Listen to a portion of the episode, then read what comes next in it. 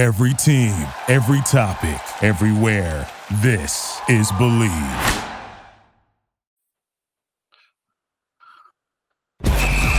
Welcome to the press row. Behind the scenes stories from the world of sports media. Press row. Insight and interviews from around the sports world. Now, here's your host, Jonah Siegel. Saturday. Super stoked to be here. Um, it's an exciting Saturday. Mike, we have a return guest. Uh, I will bring him on right now. Live from, I'm going to guess, either his office or his basement for those of you not on YouTube, because all podcasters are in their basements. Uh, but he's not a podcaster or a blogger. He is from Sportsnet 590, the Nick Kypreos, the Kyper and Bourne show, the real Kyper, Nick Kypreos. Nick, how are you? Jonah, good buddy. How are you? Thanks for Awesome. having me. So this is a uh, a, a special show for us today, Nick. Uh, we have made the switch from the world of Zoom over to the world of Google. Yeah. Um, everyone, no one really had heard of Zoom pre-pandemic, and uh, for a whole host of technical reasons, we've now made the pivot over to Zoom. Uh, I'm noticing the fidelity is much better, hoping the quality is good. But how are things with you? How are your family? What's new and exciting? Well, uh, everything's great. Thanks for asking. Uh, life just gets quicker and quicker, and I know we just briefly had a, a touch of a, a conversation on that uh, just prior coming on uh, and doing your show. Uh, but it's fast, and I'm just I'm paddling like hell. Um, and that's basically what it is. Uh, above water, you want to look calm, cool, and collected, as they say about the duck. But underneath, you're you're moving your feet as fast as you can, and it's been it's been good, but it's been a more controlled environment for me. Uh, meaning that uh, I am back with Sportsnet. Uh, we do have a national show from from uh, from five to six right across the country on uh, on the major platform at Sportsnet, but it's not as hectic to the to the pace that I had prior uh, uh, leaving Sportsnet in 2019 temporarily. Uh, that one included, of course, Hockey Night in Canada and uh, and countless of nights uh, to working uh, long hours. But this one seems going uh, every second of it with uh, with Justin Bourne and Sammy McKee uh, on our daily uh, program.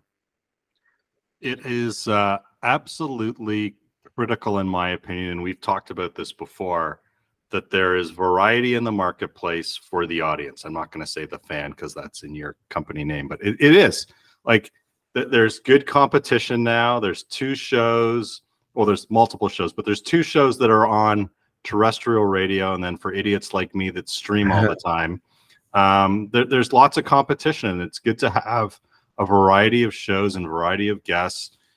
Explain, you know, tell us how you, you've evolved. If we talked about your show previous to this year, it was clearly Maple Leaf centric. You did a lot of Leaf talk. It feels like this year it has evolved a little bit. You're still Leaf heavy, but you've certainly evolved beyond just that. Yeah, no question about that. Uh, you know, again, uh, Sportsnet, the Fan 590, made a pivot uh, to really focus uh, on on on local. So, uh, you know, they developed uh, a Raptor show uh, that's been terrific. Uh, Will's done an amazing job there. Um, Alex, the guys, Murph now, uh, just if you're a Raptor fan, you know where to go. And uh, they they originally three years ago did the same thing for myself justin bourne and sammy mckee where it was just hey uh, we're local and let's do the toronto maple leafs for an hour. And we did that for two years and uh, it was very popular. And just in terms of uh, again i mean we have different shows out there. You mentioned the competitors but where do you draw the line on on on 10 minutes of the Leafs, 20 minutes of the Leafs, and then moving on to other subjects. We said, no, we're going to go one full hour on the Toronto Maple Leafs. And, and uh, the fans loved it. Uh, and that was great. Going into our third year, they did not want to take that away. So uh, we've gone from now uh, uh, the hours from three to five to four to six, uh, with the decision from five to six to go national. And of course, um, you can't do that on just the Toronto Maple Leafs alone. So in that second hour, uh, we we kind of blanket the the country and and the rest of the league for that matter. And just the other day, we uh, uh, we had Ian McIntyre on uh, for the first 20, 25 minutes uh, in our five o'clock national segment, uh, talking Vancouver Canucks, which may, you know, I don't think anybody's arguing that's the, been the biggest story in the National Hockey League. This turnaround and recently now uh, re-upping Jimmy Rutherford, and we didn't really see uh, a future in that this time, probably last year with the decision of uh, Bruce Boudreau, no Bruce Boudreau, fire him, don't fire him. It was a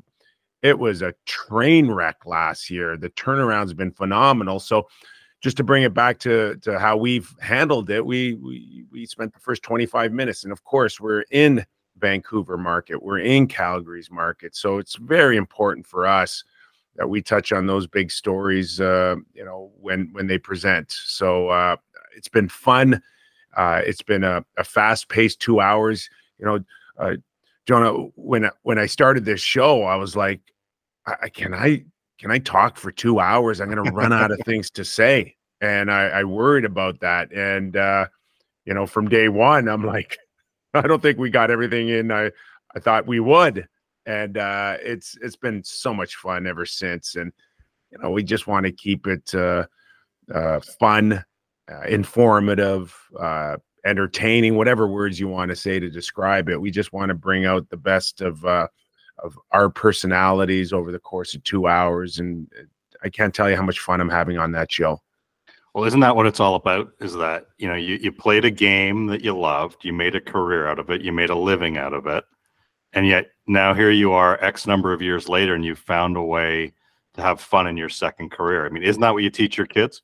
It is. And I'll tell you something too. And I'm perfectly honest with anybody that asks me. Uh, you know, when you compare TV to what we're doing today, and it's just night and day. Uh, TV's a different beast. It's it's a short sprint where you got to get your thoughts out quickly, and you know when you're in a panel and you only got three minutes. Like if you told me, Sammy McKeon and Justin Bourne, we all had three minutes to to say what we what we needed to say and then move on, it, it would be impossible. Absolutely impossible. But this form now for me gives me the best opportunity for people to truly get to know me. Television in 20 years never did that. And right now, uh, from your show to my show to anything in between, it's just about the viewer, the listener feeling like they're getting the real deal. They're getting you, you're you're authentic, uh, and and you would sound no different if the cameras or the microphones were off. And that's why there's so much success now in the podcast world is because you're getting you're getting raw sometimes authentic reaction from from personalities that are, are still very difficult to get through in a short span on television and uh, I, I truly feel like in the last three years people have gotten to know me more uh, since I've started this uh, new venture than at any point over 20 years of my career. And Nick, how much more fun would your show with Doug have been? no, I'm being serious. Um, you know, no, no, I, hang on, no, no, no, yeah. hang on, let me finish. Sure. Forget the cameras. If you just had, if if radio had evolved into streaming audio now, yeah. Where you weren't cut down into the segments yeah. that you're cut down now. Yeah. Yeah. Listen, um, you know, there was a there was a window there with Hockey Central at noon uh, with myself, Doug, and and uh and Darren what's Millard, of course. Yeah. Good old what's his name? you know what? What's his name in La- What's his name in Las Vegas? He, he's he's in Vegas now. He's gone on to Stanley Cup championships. And I'm a uh, Darren Millard fan. I'm just having fun with. You know, I mean, uh, he's he's uh, he, you know he's hanging out with all the yeah. the big stars. Uh, That's right. So uh, every once in a while, I have to remember. Uh, but we we we were on the cusp of something there which was ahead of our time a little bit. No, no, and, I just mean I just yeah, mean the I just yeah. mean the format. The format yeah, no, no, has no. changed because as with television, radio yes. too was very you've got news, you've got updates, you've got traffic. Yeah. in what Yeah. in your show now, Yeah. it's much more even flow, Nick. It is, That's but I we, mean. we we were we were scratching the surface on on people coming to us and feeling like uh, we're a little bit more relaxed. We're a little bit more uh, conversationalist instead of those uh, those snippets of okay, we're going to talk about the power play, and you're going to go first, and then you're going to go, and then you're going to go. And It's like uh, it's like uh, that old uh, "I Love Lucy," and I know I'm dating myself, but where you got the the conveyor Right, belt, yes, she's trying uh-huh. to wrap the chocolates that's the way television for the most part has been on a panel and you know still today you watch some some segments and you're like ah, that's not doing it for me right now uh, But but we we were we, we had something going and it, it evolved into the podcast world we were i'll say this to anybody uh, it- darren millard doug maclean and myself on hockey central at noon uh, was really uh, the start of spitting chicklets before spitting chicklets was spitting chicklets. Yeah, my only point, Nick, is that radio has evolved and benefited from podcasting because it has lost that same formality that Yeah. TV also had. That's all. Yeah, no, no, no, for sure. And like, like even when I first started three years ago, it was it was to be presented as a podcast. We would go the first forty five minutes, uh, three years ago without a commercial break. That That's my point. That was unheard of. That's my point. So so to this day, I, I know I know we're on different platforms as you are now with your YouTube channel and, and Right. downloadings and all of that. But we still present as a podcast. We're on national television now on, on Sportsnet, but uh, nothing about it suggests that uh, we're on TV. We have no cameramen. We really have no direction in terms of hitting breaks, or sometimes we can, if we have a hot topic, they're saying go with it. Go. We'll- Just we'll go. Right. We'll, we'll, we'll break somewhere else down the road here. So uh, again, there's no turning back. Uh, we are in this world of uh, of podcasts, and uh, first and foremost, that's the way we see our show. All right. So you said something very interesting. Vancouver Canucks, just down the highway or up the highway from where I am. Yeah. Uh, the Toronto Maple Leafs are there tonight. If ever there was an, a, an example, a case study that coaching matters in the National Hockey League, at least right now, it is that. And uh, a certain somebody's on the hot seat right now as his team is um, struggling. Has it ever been more evident to you, Nick, that coaching really makes a difference in the National Hockey League if you have the right guy? Yeah, when I, when I was uh, 17, I would tell you that uh, the the main pers- purpose of a coach was to open up the gate and and let us play. And now I'm 57, and uh, he is the general. He's the one that sets the tone. He's the one that uh, makes you believe in in, in certain ways. And uh, when he doesn't believe in you, he's got to find different ways to to squeeze it out of you. And I've So known what's Rick changed? What's changed? You or ha- what's changed? Have you matured? Is your Yeah. viewpoint changed or is the game changed? No, no, no. My viewpoint. I I don't think it's been any different in any era. And I know sometimes uh, we can look back and, and say, yeah, that the players have changed, and we were we were a lot scareder of our head coach. We were a lot scareder of of consequence and repercussions for for doing stuff out on the ice, like throwing a pizza up the middle of the ice and having it come back and and end up in your own net. I mean, that stuff I knew that I, I I'm mm, pretty well could have been done the rest of the night. That I wasn't going to get another shift. And today, I think it's a little differently, but uh, that's where you got a guy like Rick Tocchet, uh, who you know isn't from the 60s or 70s; he's from the 90s. But you know, today kids would look at uh, our existence in the 90s and think of it like we thought of it in the 50s. So I, I get all of that, but uh, you know, Rick's old school, but he's not old school enough to find uh, to be smart enough to say that there's different different means or ways to get the same message across that I had when I played that there are consequences, there are repercussions, and he's just been better at it than other coaches. And we've heard Sheldon Keefe also, you know, I, particularly in the last two or three weeks, talk about accountability, like really talking about it, where that word's come out um, multiple times. And the next thing you know, we've seen uh, uh, David Kampf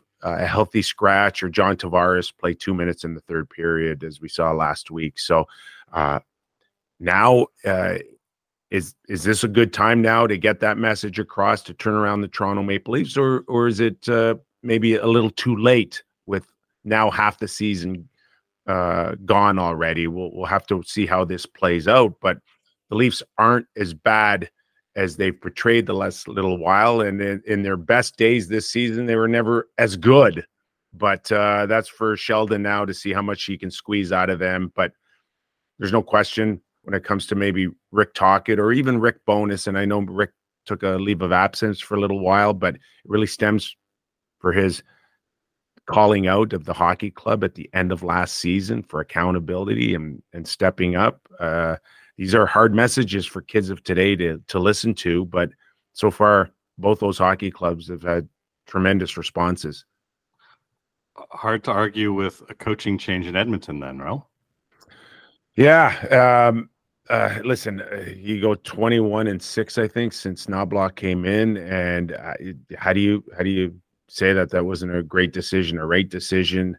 The one thing that uh, you know you got to remember too is is despite uh you know that horrific start of the season and i'm listen i i'm i'm since i've been working with justin bourne he has taught me more about analytics. Um, we sometimes have a segment uh, where it's like he'll throw out all these numbers to me and i'll go useful or useless. Uh-huh. And i've never spent more time trying to decide what side I'm on on the numbers, but there was some really good hard evidence for the Edmonton Oilers, despite their start, that they were trending in the right direction, and it was only a matter of time before it was going to turn a little bit for them. So in that area, I believe uh, that was 100% true. That uh, better goaltending, better decisions, and this thing had a chance to really turn the other way.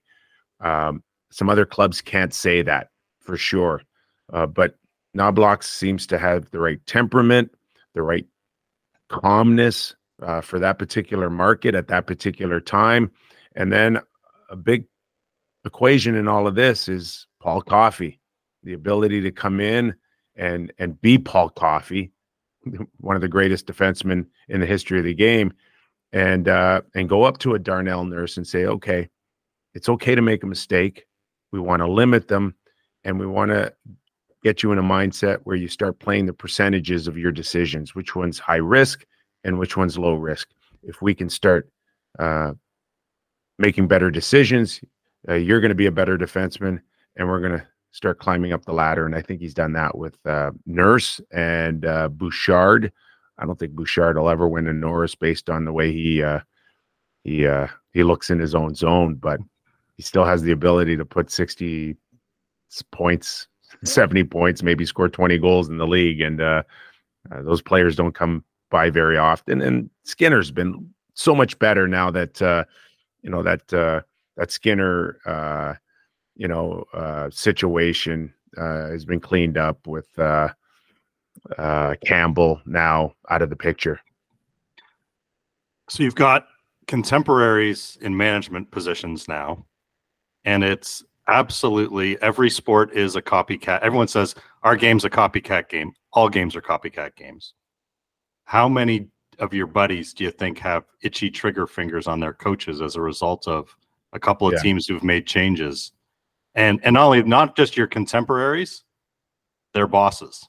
The owners are going, "What the hell? What what yeah. are we doing here?" Yeah. Well, first and foremost, uh it's it's the I don't want to say the easiest decision because it's never an easy decision, but it's the one that can jolt your hockey club now uh, faster than anything else because the lack of trades, the salary cap. Like it's only cash for those guys. So it doesn't go against the salary cap. uh, and you can bring somebody else, pay them whatever you want, and it doesn't affect you in any other way other than uh, coming into the dressing room and, and having a new leader. So it is in many ways uh, the maybe one of the first places now uh, owners will look because they understand that I can't trade this guy. I can't trade this guy. I'm locked into this guy. This guy has a no move. I want to move him, but I can't. There are no move uh, clauses for coaches, so uh, it it is it is an easier place to start. And you know, the one thing that is consistent though when you fire a coach in any era at any time, Jonah, is that uh, as as a as a general manager or or a president, uh, as long as you hold that that card, it, it you you you got to be careful on how early you want to go to it because if it doesn't work out, you know you know the next uh, focal point will now be on you. So you know whether you feel that way about the Leafs or you know, LA's struggling now and Todd McLellan's there and he's been around a long time and he's also now in a position where people may be looking at, hey, what's wrong with the LA Kings? Is it coaching? But once you pull that trigger and it doesn't work, then the next set of eyeballs will be uh, higher up than the coach, and and that sometimes uh, uh, plays into decision making on not if you sometimes do it, when you do it speaking of higher up in the hierarchy, last summer was one of the most interesting and bizarre scenarios I think either of us have ever seen in any sport play out. The poker game between Kyle Dubas and Brendan yeah. Shanahan. Uh, that was that was like reality television at its finest. Yeah, the curtains were were open and we got to watch. Yeah. So you've had some time to let things brew, distill. I have I have two questions.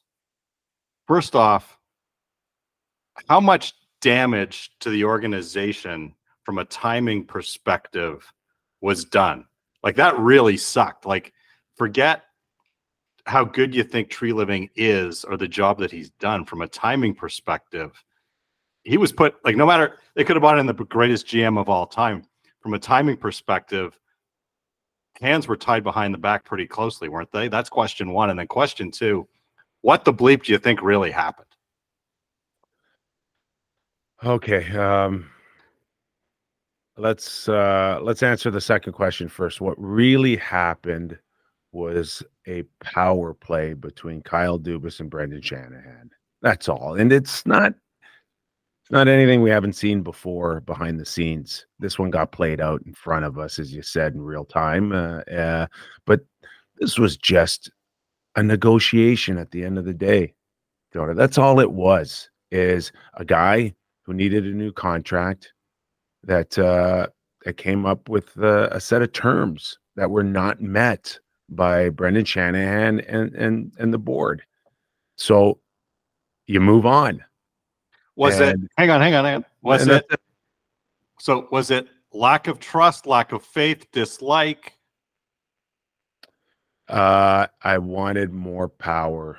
I didn't want you uh, to have to run every thought and idea I had um, to the board or to yourself. I want to be in a position where I can make these decisions autonomously and I can, and I can do them quickly uh, on top of the dollars. So, I mean, there's a few boxes Kyle wanted to check off to move forward as the Toronto Maple Leafs, and Brendan didn't meet them. That's all it was. And that's again, that's not any different than than what Jimmy Rutherford went through the other day with uh, Aquilini, right? Yep. Here, here, here's I want to sign a new three-year deal. Okay, this is what I need. Aquilini goes, check, check, check. Let's have a press conference. Uh, that's all. Do you think Shanahan made the right move? And we'll come back to my my first my first question in a minute. Knowing what we know, did did Brendan make yeah. the right move saying I can't live Brendan or the board, whoever you think made the decision saying I can't live with this? There's no question that Brendan did the best made the best decision for Brendan Shanahan. Like I'm the president. You're telling me that you were what like what are you asking, Kyle? That we be co-presidents now? That uh that I'm not your boss, that you report to someone at the board now? That's cutting me off at the knees here. Like I'm the president here, you're the general manager. So absolutely he made the right decision. For Brendan. But what about for the Maple Leafs? That, that's a that's a different conversation though. That is a different conversation we're having. If you're asking me at this point does does brendan shanahan deserve to be running the toronto maple leafs? Has he done enough to keep going? No that, no my my question is conversation. no no we, we'll get there. My first question is brendan brendan shanahan's number one job yeah. is to, is to bring a parade Lewicki yeah. style to the toronto maple leafs yeah. Did he do that in letting Kyle Dubas go or firing him essentially? I, I am I am a belief that there was strong evidence to suggest that Kyle should have been fired a year ago before okay. that. So if you're asking me, uh, do I believe that the Leafs would be in better shape right now if Kyle stayed and had more autonomy? 100% no, in okay. my opinion. Thank you. Okay. That wasn't so difficult. No, not at all. but, you know, there's just different ways to get to the same That's answer, right. right? Okay. Yeah. Um, but like, you know, again, I I don't know where where the conversation wants to go, but uh, look at the look at what he left Brad Treliving. Like, well, that's question two. Okay. That's that's all point. you that's all you need to know is whether or not you, you believe that Kyle Dubas should have stayed and the Leafs would have been in better shape. Look at the shape he left them in. So part of my question then was it's hard to really evaluate Treliving. Now he's made some boneheaded mistakes. Okay, hold on for a second. Okay. Yeah, he's missed on a couple. Okay. But under the circumstances, the lack of cash, uh, what? Klingberg. Okay. Um, yes, not great, but one year deal, four million. Yeah, that was just like throw it on the the wall. Let's see if it sticks. Uh, Max Domi's been good. One year deal, minimal. Bertuzzi, okay, hasn't been great. Can he still have a back half of the season? He looks more like a top six possibility, but one year deal. These these are deals. They're not they're not killers. They're not. No, no. They're not uh, killer bad deals. They're just no, deals that haven't not worked out. That's all. Yeah, my point was again, he's made some boneheaded moves, but he was pretty handcuffed given time, if nothing else, given timing. This happened to a guy. When did he start? Right? Like this all happened very late, and he had to come in and deal with the Matthews stuff. Yes it was shitty. Like let's just yeah. call it what it is. It was really shitty. Oh no, when the it's, when the it's getting shittier. Okay, because right. now because now you're at a fork in the road, and it's like, okay, are, are we thinking we're in this thing or are we not? And if we're not, uh, or if we are, what do I have to work with here? What am I? What, what where are the expectations now? People really believe I'm going to go get two grade A defensemen now to shore up this blue line? Really? Have you take a look at the cupboard and what Kyle Dubas left me with? How am I supposed to do that? Where's my goalie situation? Where is John Tavares as a second line centerman in the back half of the season? There are some major, major um, question marks for Brad Treliving in, in this back half of the season. So I think in the next two weeks, they got to really take a good look in the mirror and say, okay, what are we here? Do we are we are we fooling people here to thinking that we can compete this year, or else, you know, or do we have to make some sound decisions here so we don't completely blow this thing up in the next five or ten years? So if I were talking to a radio show host and NHL trade deadline came along and the Maple yeah. Leafs stood pat, that would be a ratings bonanza for me. no? Um that's I do believe that if you were to uh, think that you might even still give up a first rounder, you got to give it up for for somebody that's going to be around for the next two or three years on the blue line. Like the days of of the Leafs trading for Foligno or or McCabe. Well, McCabe McCabe had a good contract, so I'll exclude him here. But uh, Ryan O'Reilly to me was a disaster beyond belief that you would make a trade for a guy like that, uh, bring him home, make him a, a, Leaf, a former captain, a Conn Smythe winner, and you had no reassurance he was going to stay with you moving forward on a two or three year deal. To me, that that cannot happen at the trade deadline. Those that that those days are over. But if you want to talk about giving up a first rounder, uh, and and feeling like Chris Tanev's the guy, you better make sure he's under contract ASAP because uh, the, the, damage that uh, that those first and second rounders gone in the last few years, like I said, is uh, is something that can can haunt you for the next five or ten years. So above Treliving is an interesting group of characters, starting with Brendan what's this year eight, nine of his tenure? Yeah, they're closing on 10 for sure. Um, I said this on our show the other day. You know, he's gone the length of his tenure here with the Leafs on plan A. He has not yet pivoted to a plan B, a retool, a reset, uh, a blow up. The only question that that is still out there, depending on what kind of season uh, concludes, is does he get a chance to go back to the board and say, "I can still do this. I can still fix this. I got a new plan." Generally, coach or general managers and and presidents at some point, Jonah, they do get a second chance. I'm wondering where Brendan's is. So, if Edward Rogers Jr. called you, as unlikely as that might be, uh, very unlikely, and said, Nick, what should we do here? Yeah. Not not should we hire or fire Brendan. Let's not have that discussion. Yeah. But I think you'd agree that the the recent signing of 34, pretty damn good work. He's the best player in my probably the best player in my lifetime that they've had. Easily top two or three. They've got him locked up for a long time. Yeah.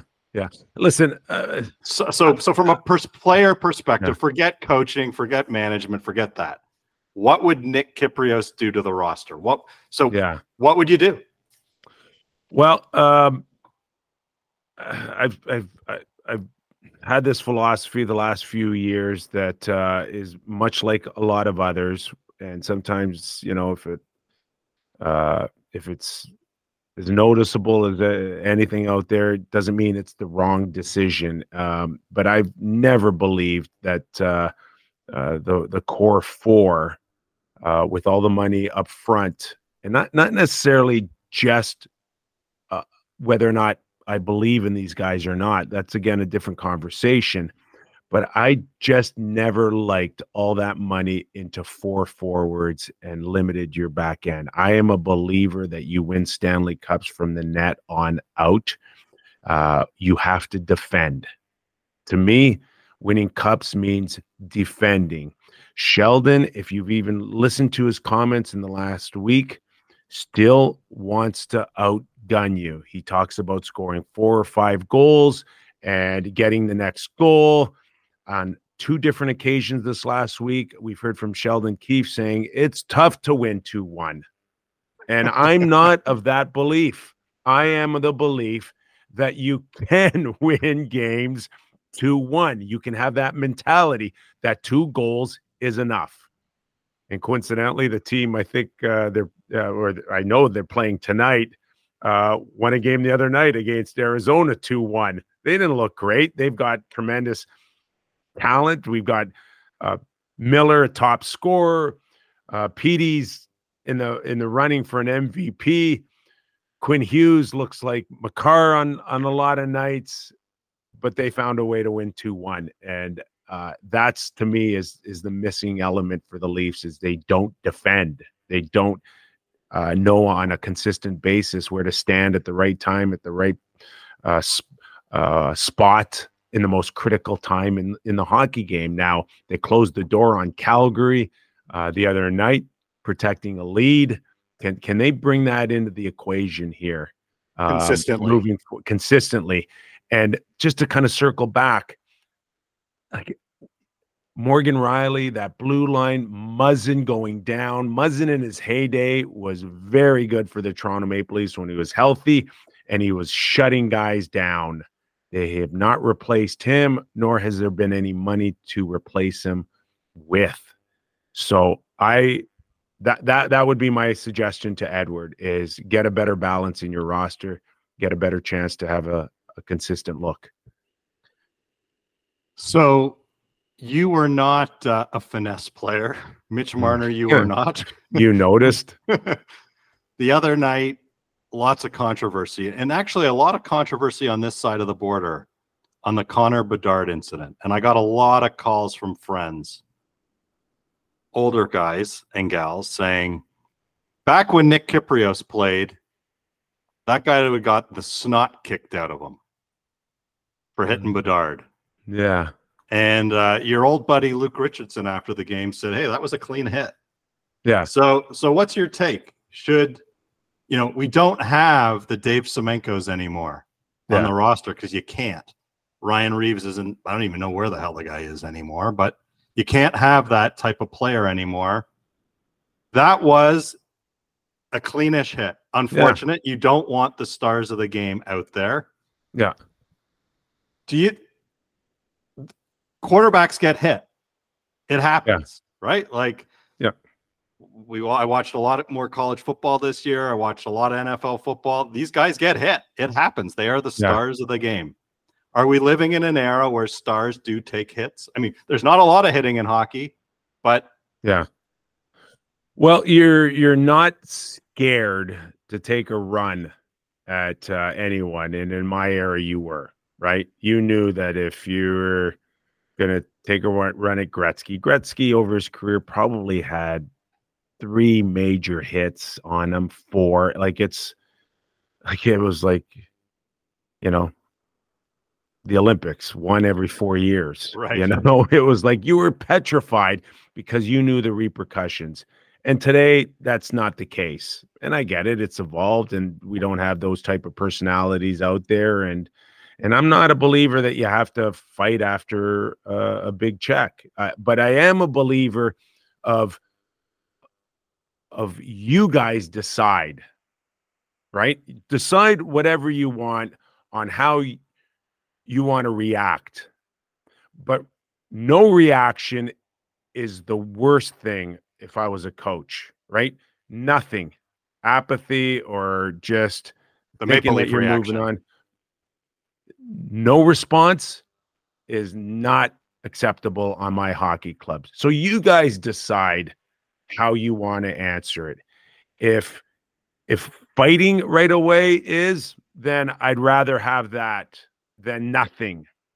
If it's scoring a power play goal, I'd rather have that if it's nothing. If it's going after their best player on a clean check, I'd rather have that than nothing. If it's a scrum where you tell somebody, I'm going to get you. I don't care if I have if it's the next shift or I need to I need to do it next year or the year after. You are going to pay for this. Whatever it is, it just needs to be something and nothing is unacceptable. That's actually a really good answer. Uh, thank you. I, I, could have taken that in a lot of good, a lot of different places, but I think your answer is actually smart. And oh uh, yeah, it's, it's like okay, fighting to me sometimes is is and has been over the course of history sometimes really overrated, and that's coming from a guy that did it and 1200 penalty minutes. Well, to me, the, the to me the, the, the, dumb, the to me the dumbest thing is the staged fight. The game Yes. begins. Well, Nothing's those- yeah, happened. Two and the- guys and- drop the gloves. That's just and then yeah, with no with no emotion. It That's what I has to come with passion and emotion for it to have a substantial uh, effect on your hockey club, right? And the Wade the Wade Belak articles, the things that I read about the poor guy being petrified the night, not being able to sleep the Yeah. night before, Yeah. knowing he was going to have to fight a guy the next night, to me, is the most ridiculous thing I've. it- it's it's awful, and, and I am not anti-fighting. Now, awful. if a guy goes and hits Steven Stamkos from behind, dirty, I want Wade Belak to go beat the living pulp out of him. Yeah. I want that out of the game. Yeah. But that, that stage fight to me Yeah. is so stupid. Listen, like people still want to take the one incident that we rarely see in today's game and still blow it up. And uh, I know we had the the interesting thing uh, a few weeks back with uh, Ryan Hartman, um, you know, going after uh, an innocent player and Perfetti in, in Winnipeg to pay uh, the price for a, a hit that had nothing to do with him.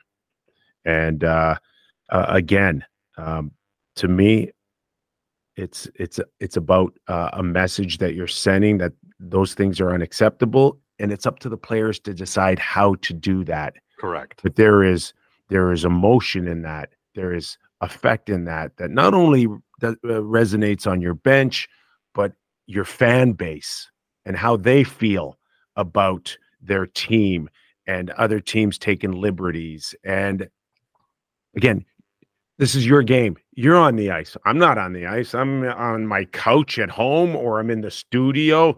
It's not for me to decide. It's about you guys in that situation to make a decision on what's best for your team, your your your your pride, your emotion, all of it comes into play.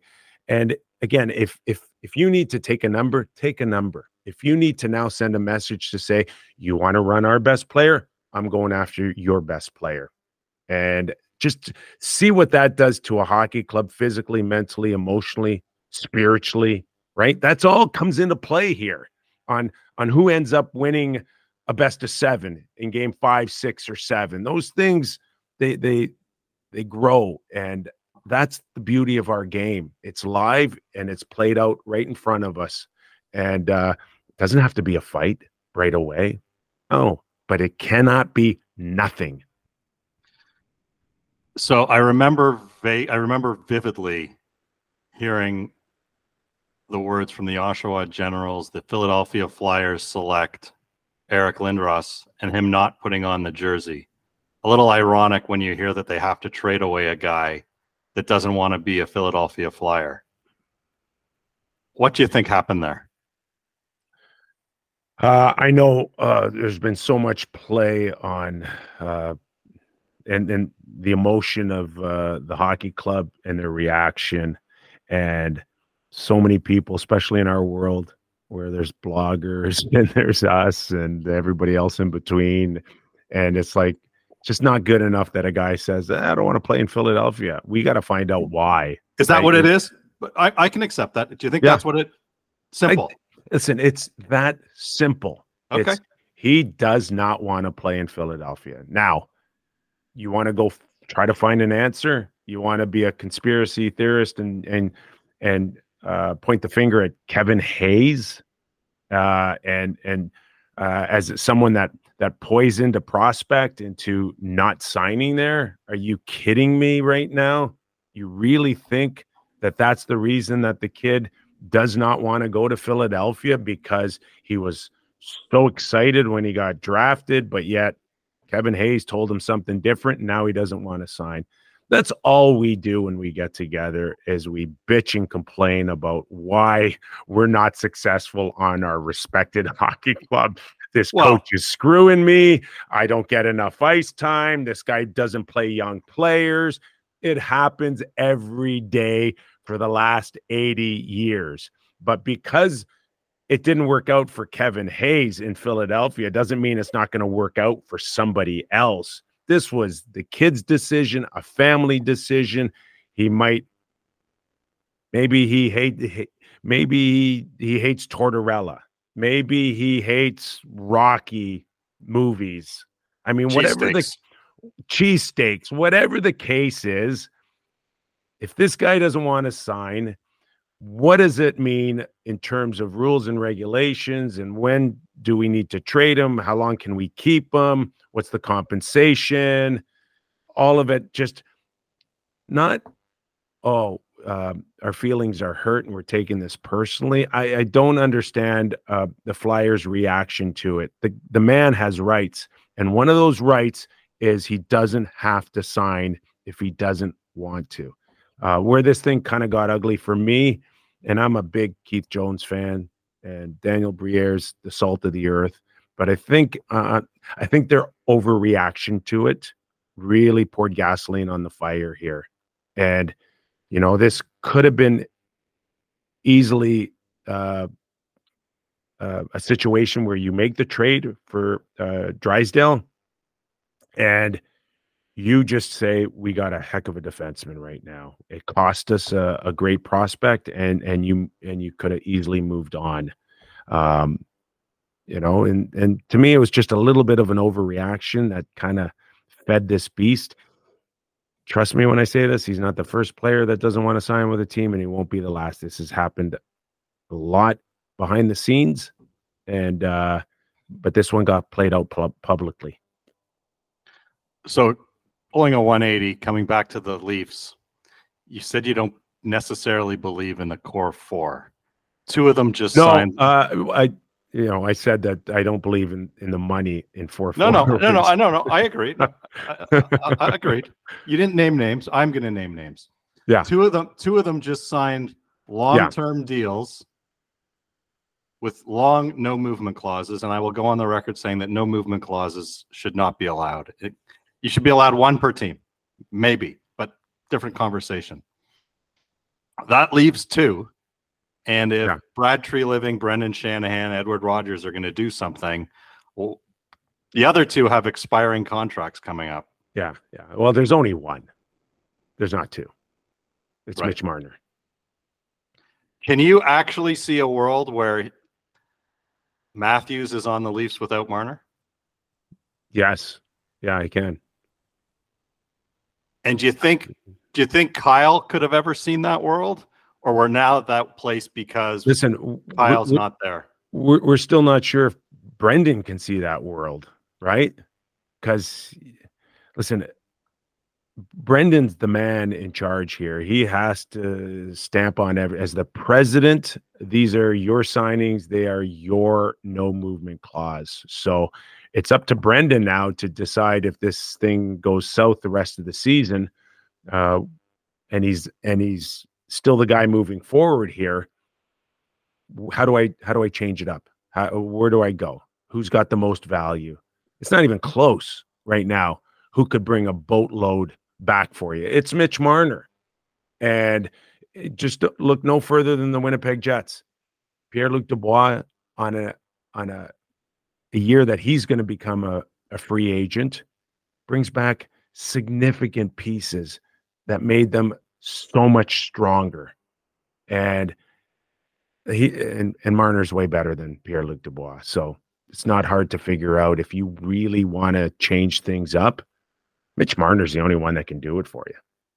It has been said to me by many smart people in the Toronto community that the Kyle Dubas divorce would not have played out the way it played out if a Keith Pelley had been in place at the time.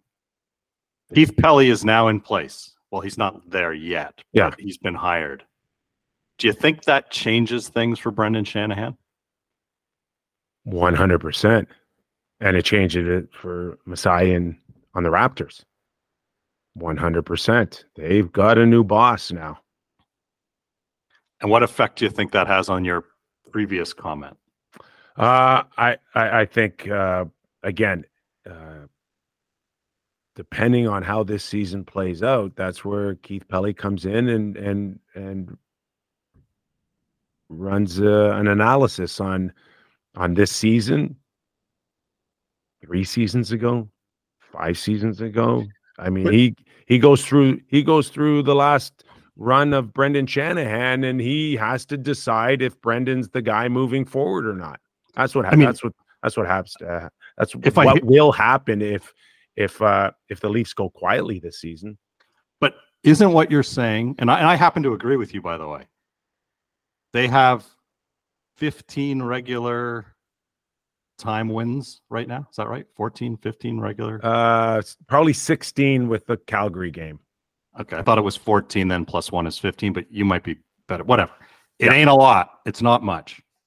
If we agree. Oh, no, you know, I think you're right. I think, yeah, I think they were at 13, maybe right. 14. Whatever. We were whatever, in the ballpark. Whatever. It's somewhere between, it's either 15 or 16. it ain't good. We'll agree yeah. that it's not, it's not impressive. Yeah, we um, we, know, we know it's more cl- it's closer to Ottawa and Montreal than it is Boston and correct. Florida. How's it's that? Not how it's not elite for a team that should be elite. It's not elite.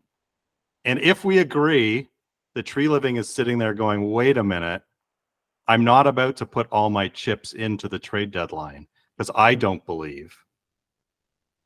Aren't our expectations already set for what this season like?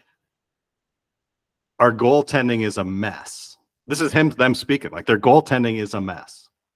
Woll may or may not come back and be the, the next coming, but whatever. The, the only reason they have what they have is that the current third goalie has stood on his head. Yeah. Without that move, it's a bleeping disaster, but you get what you get. So fine. But how much does this season results really matter if the GM is already saying, slow down your expectations, boys. I'm not ready to go all in. I want to see if these guys actually have it. Um, yeah, I think as a as Brad Treliving moving forward, if he's got the attitude that he may not push his chips in at the trade deadline, as you're suggesting, then the scenario in Brad's head is what are the consequences to a quiet season this year? Right? Yep.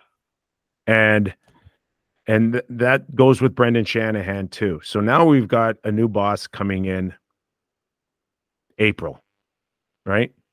And I think there's going to there, there, there needs to be at least a couple of conversations I think between Brendan and Keith or or or Brad and and Brendan to say, you know, if we go down this path, are are we okay moving forward here? Because we've seen in the past, Jonah, where where uh where general managers have pushed chips into a trade deadline knowing I'm out of here if it doesn't work. I don't right. care what the next guy is looking at in three or four years because I'm not going to be here anyways. Right. And that's factual.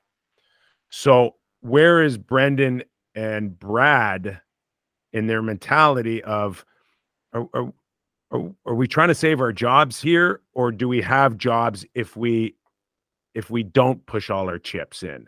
So, I don't know how they decide, but they probably need to answer that question for themselves on on on on what the outcome is. If Brand if Brendan Shanahan feels like he's got job security, then it might be a different picture on on what type of action Leaf fans can expect at the trade deadline. How's that? All right, that's great. In Nick Kypreos's mind, is Brendan Shanahan a job security guy? Uh, I'd say uh, I don't think anybody should feel safe with uh, a new uh, CEO coming in and, and Keith Pelley. I'm going to ask the question again: Is the Brendan Shanahan that you know yeah. the type of guy who worries about that or is worried about that nearly 10 years in? Uh no. No. He's not. Okay. Brendan Shanahan uh, is a very confident guy, and he's made a lot of money. And I don't think you'll ever paint a, a Brendan Shanahan in a corner. Right. And Treliving, I would imagine, is probably equally as confident in his own abilities and situation, given he was not out at work for very long. And if he got gonged here, he's got a lot of money and he would probably get another job very quickly. Uh, Brad is a very intelligent guy, and I would have thought that he's played a number of scenarios out when he joined the Toronto Maple Leafs, including okay, where's this team this year? Where do I see it in three years? Right. So um, I, I don't think he's he's he's shocked that they aren't considered uh, one of the top teams right now in the in the National Hockey League. So I, I, think he's he's weighed out a couple of scenarios, and maybe maybe he's had a uh, maybe he's been reassured by somebody above him that you know we're not signing you to let you go in two years. Right. Put it that way. Okay. Last question. When Mitch Marner speaks the way he does after losses, yeah, it's it's it's nails on a chalkboard for me. yeah, I know, I know. And listen, I I'll never ap- apologize for being a Mitch Marner fan. I I got to coach this uh, this kid uh, who was smaller than everyone else in a prospects game when he was like 15 years old, and uh, I saw the heart of a lion out there. Uh, and uh, there's no question that uh, he's had a tremendous career. Also regarded one of the best Leafs in history with the the numbers that he's pushed put put up. Um, but in saying that, I didn't like what he said the other night too, and I'd be the first one to tell him or anyone else that. Uh, but it comes from a, a level of frustration, and uh, you know he's just he can't bring that much emotion uh, uh, to a microphone after a game. And uh, you know, he's he's been through a lot. There's no question he's been through a lot through the media.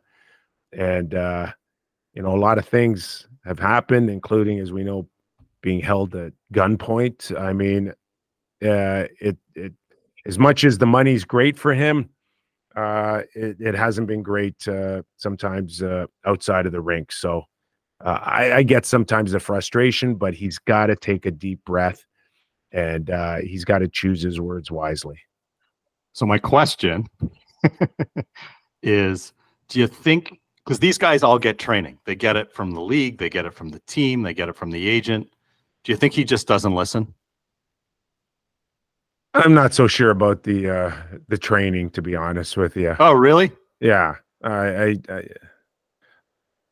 I again, I, I don't. He doesn't strike me as a uh, uncoachable kid. When you're coachable, you're coachable everywhere. And I, I don't, I'm not sure. I'm not sure what they're doing to him. And, you know, I mean, I know they got a PR department there, but I personally think that they can do a heck of a better job. Well, that's that's shocking and disappointing. I would think that those guys, especially two of them, all of them, would be getting both from the league, the union, their agents, yeah. yeah. access to somebody that could help them prevent situations like that. I would think so too, but I don't get that impression. And maybe I'm wrong, but I do not get that impression. Well, it's uh it's been a hell of a ride so far. We're only sitting here on January 20th and what we got a month and change till the dead like it was funny. The Leafs are here Sunday. When the Leafs came last time, I was at the Springsteen concert the night before, and the Euro the Euros were literally five rows in front of me having a great time until the next morning. I think three of them got traded, and it was quite the scene just before the deadline. We're not at the deadline yet, but here we sit. Be an interesting game tonight, interesting game tomorrow. Not many games left before the deadline. I, I'm one of the few who's taken a lot of interest in the fact that the talking heads seem to be suggesting that Brad has put the brakes on putting all of his chips in. It's good to see you. It's awesome to have you. Hope we can yeah, do it again. It'll Certainly. it'll it'll be an interesting finish here. Like I said, uh, bit of a fork in the road right now for the Toronto Maple Leafs. Can they string a few games uh, together here and get themselves back on track? And or are we having a different conversation again in a, in a week or two in terms of uh, being a sales uh, a salesman uh, at the trade deadline. Fun times either way, though, right? you can hear Nick on your radio dial, on your podcast dial, on your streaming dial, and on your TV. Are you still selling the, the booze? I see the booze over your over your shoulder. oh yeah, little Buddha's still there. Uh, uh, where can people find Where can people find it? Uh, right now, uh, we're in a bit of a transition period uh, with Little Buddha, but uh, we're hoping to get going again in the fall. Uh, but it's in the U.S., it's in the Bahamas. Uh, we got a little bit of uh, Little Buddha out west in in Calgary. So, uh, you know, uh, it's it's been a wonderful ride, a wonderful learning experience uh, in the beverage industry. Well, it's as I said, it's your show's fantastic. It's a lot of fun to listen to. It's a great. Uh, we have a yin and a yang, if you will. We have two really good programs, and I will say this: it's it's awesome that you guys hold everybody accountable, and that is that is unique sometimes in the marketplace. There's a lot of people that like to sing praise all the time, and life isn't always. Uh, what do they say? Gumdrops and lollipops, and uh, that is a breath of fresh air. So to you and your team, thank you, and thank you for doing this. Okay. And I hope we can have you again in the press row. Enjoyed it. Thank you.